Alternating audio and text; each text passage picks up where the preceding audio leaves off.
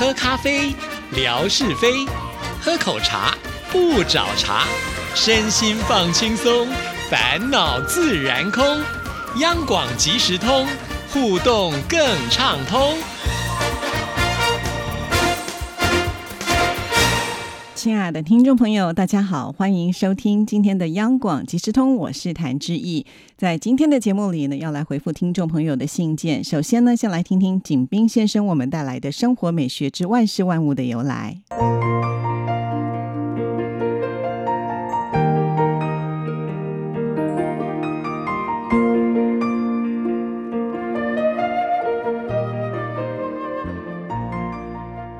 亲爱的朋友，你们好。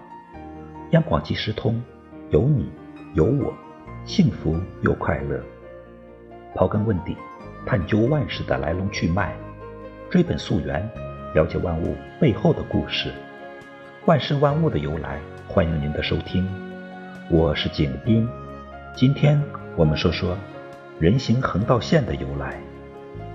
我们看到的，在拐弯、丁字、十字等路口的路面上。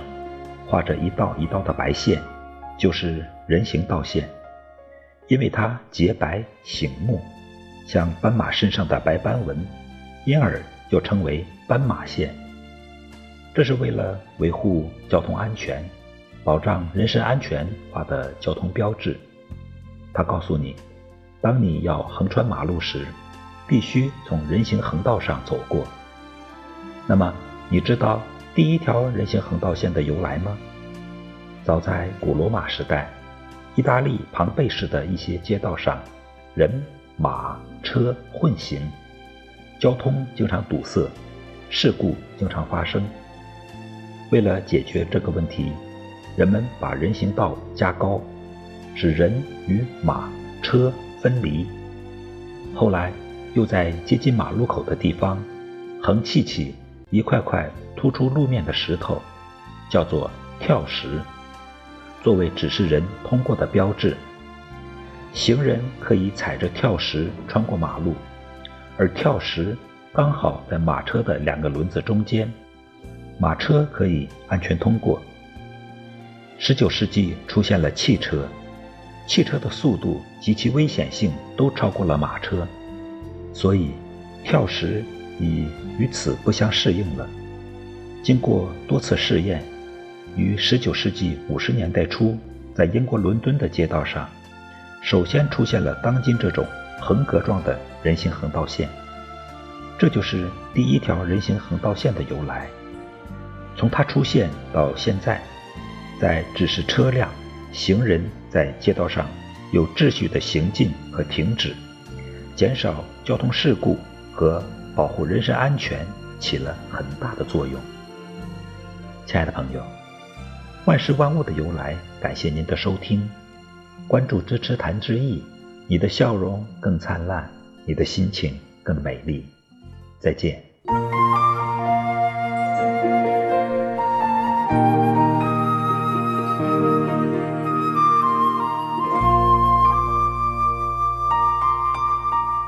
谢谢景斌先生，同时呢，也要恭喜景斌先生呢，传来了好的讯息，就是七月二十九号嫁女儿喽！哇，现在呢，景斌先生多了一个伴子啊。其实老实说啊，我觉得景斌先生给我的感觉是蛮年轻的，没有想到呢，这么早就已经可以享福气了哈，真的是很羡慕的。在这里呢，还是要再来祝福景斌先生的女儿永浴爱河，白头偕老，那早一点呢，可以生个胖孙子。让我们景斌先生呢也可以来含饴弄孙哦，再一次的恭喜。那接下来呢，我们要来回复的信件，首先要来看的就是海荣所写来的信件啊。那我觉得海荣跟美霞他们听节目呢都是非常的仔细，而且呢也都会有一些立即的回应啊。也就是呢，当有朋友呢有一些疑问的时候，他们也就是会在第一时间来回复啊，这种感觉非常非常的好。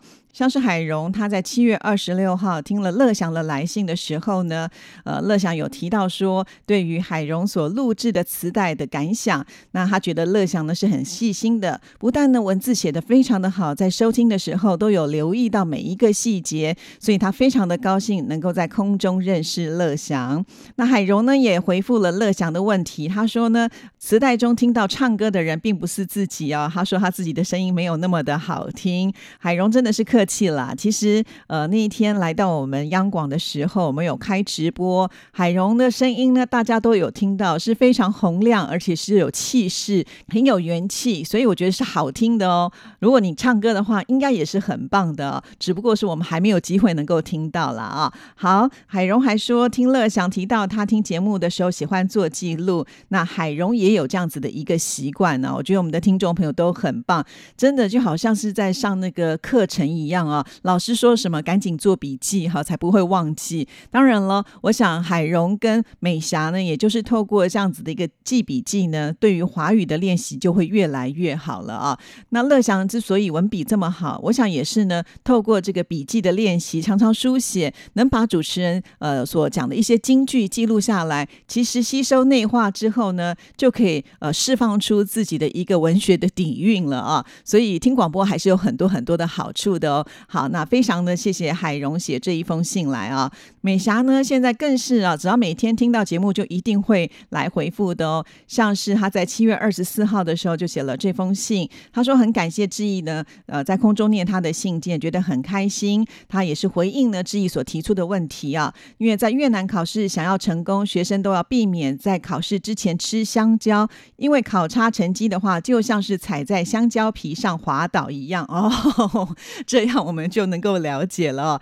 还有啊，他说黑豆是黑色的，古代的人认为黑色是厄运、不确定的象征，因此在考试前，学生们都不允许吃黑豆，避免带来厄运。哦，这样解释我们也能够理解了啦。那还有很多黑色的东西都不能吃喽，是不是这样？好，还有考试前呢，吃蛋会遇到倒霉，会考试零分，就跟志毅之前说的是一样的。确实啊，这个蛋真的有点无辜哦，只是呢形状长得像零之后呢，就被我们觉得它是不吉祥的。事实上，但是很有营养的哦。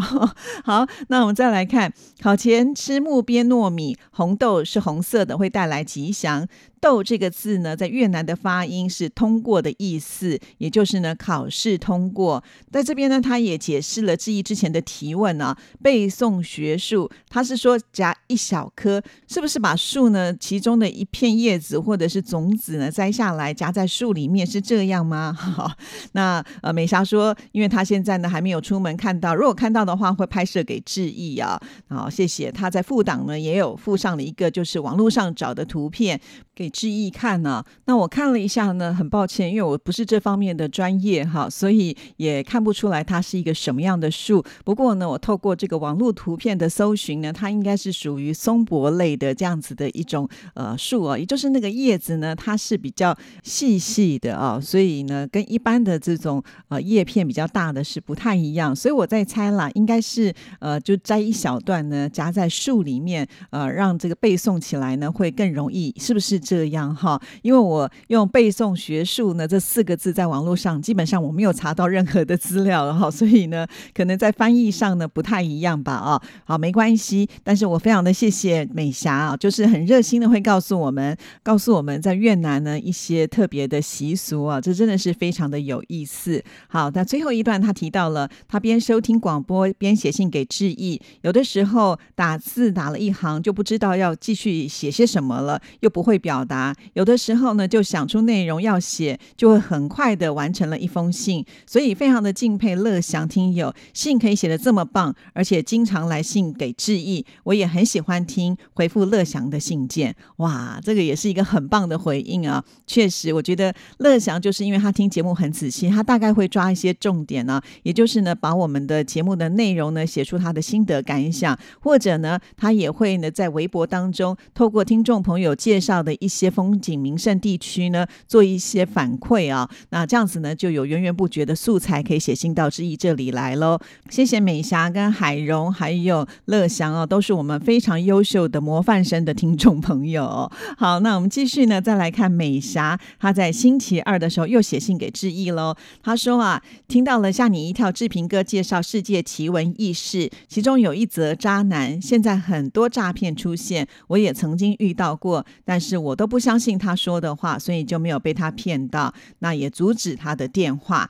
哇，这个美霞其实呢还蛮机灵的。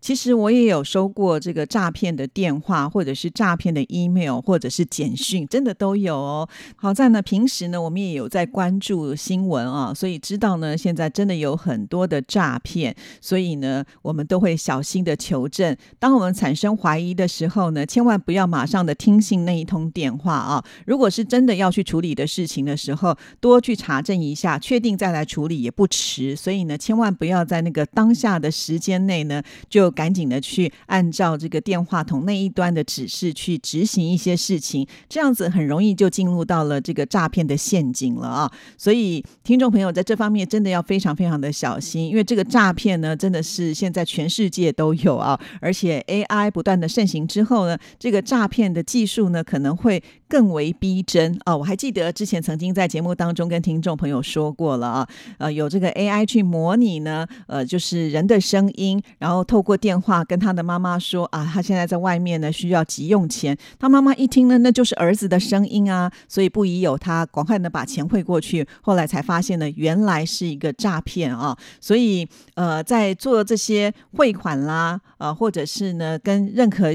账户啦，钱有关系的事情的时候，大家一定都要先冷静下来，好好的想一想，或者是呢去求证啊。在台湾呢，其实我们有这个反诈骗的电话号码，那你打电话去的时候，把你刚刚碰到的一些状况呢，请他来帮你求证，就可以知道到底是不是诈骗了。其实这没有花很长的时间，但是呢，你多做一道手续，呃，你至少比较安心一点点呢。说实在，每一个人呢赚的都是辛苦钱，谁都不希望呢就这样子平白无故。的消失了啊！那当然，我觉得诈骗集团真的是非常的可恶啊！而且我相信呢，在未来他们一定会有一些报应的哈。因为呃，既然这么聪明，为什么不用自己的聪明智慧走正道去赚钱呢？这是我一直以来都觉得呃是很奇怪的一件事情啊！要赚呢，就要赚这个呃晚上睡觉呢可以很安心的那种良心钱嘛哈！而且试想，如果呢今天被诈骗的是你自己的亲人的话，你心里面会怎么想？呢啊，所以我就觉得希望这样的事情不要再发生了。所以为了呢不要被骗哈，我们还是要多保护一下自己，多知道一些资讯，然后呢千万不要急啊，多求证，这是很重要的。好，那我们再来看呢这封信的最后一段。最近志毅微博贴了志平哥去日本旅游，拍了很多的美食照片，以后空中厨房就可以创作更多出新菜色分享给大家了。我觉得美霞的脑筋动得也很快。啊，确实啊。不过呢，在这个星期二吓你一跳单元啊，志平有在我们节目当中跟听众朋友分享了，就是吃日本和牛的一些经验啊。那我们会发现呢，和牛基本上好像没有什么特别料理的手法啊，就是肉好吃，然后经过这个烧烤，不要烤得太熟，就可以搭配一些呃蘸酱或者是腌制的这些料呢去做就可以。基本上它并没有什么太复杂的工序哈，所以就是说。食材它新鲜，呃，有品质，基本上你不用怎么调味，它就非常好吃了啊。所以呢，呃，我们特别分享给大家。当然了，以志平这么热情的一个个性啊，所以如果呢，他知道了在日本，我们上次提到那个厚片猪排啊，这五公分的猪排，呃，他知道做法的话，他一定呢也不会藏私，会在我们节目当中跟听众朋友做分享的哦。好，我觉得美霞的脑筋动的也是很快的呢，好厉害呀。好，那我们再来看另外一封。美霞的信件啊，在这封信件呢，他说以前亚洲之声的节目《你我好时光》《欢乐橱窗》。自由中国之声国语、粤语、潮州语、客语、台语播出的节目内容是怀念老歌、歌曲排行榜、听众信箱等等，还有很多的节目自己记不清楚了。后来换成了 CBS 台北国际之声、中央广播电台。我曾经有一段时间是收不到讯号的，所以就终止没有听节目。后来早期电台送的月刊找到了网站，才发现网站上是可以听节目的，而且节目很丰富，效果比比短波清晰多了。乐享听友听节目听得很仔细，不止听，还笔记主持人当天主持的节目内容，信件又写得非常的好。我真的要向乐祥来好好的学习。乐祥是一位很棒、很忠实的听众朋友，很荣幸能够和他交朋友，也希望呢在未来有机会能够和他见面。我想这个没问题的，因为呢，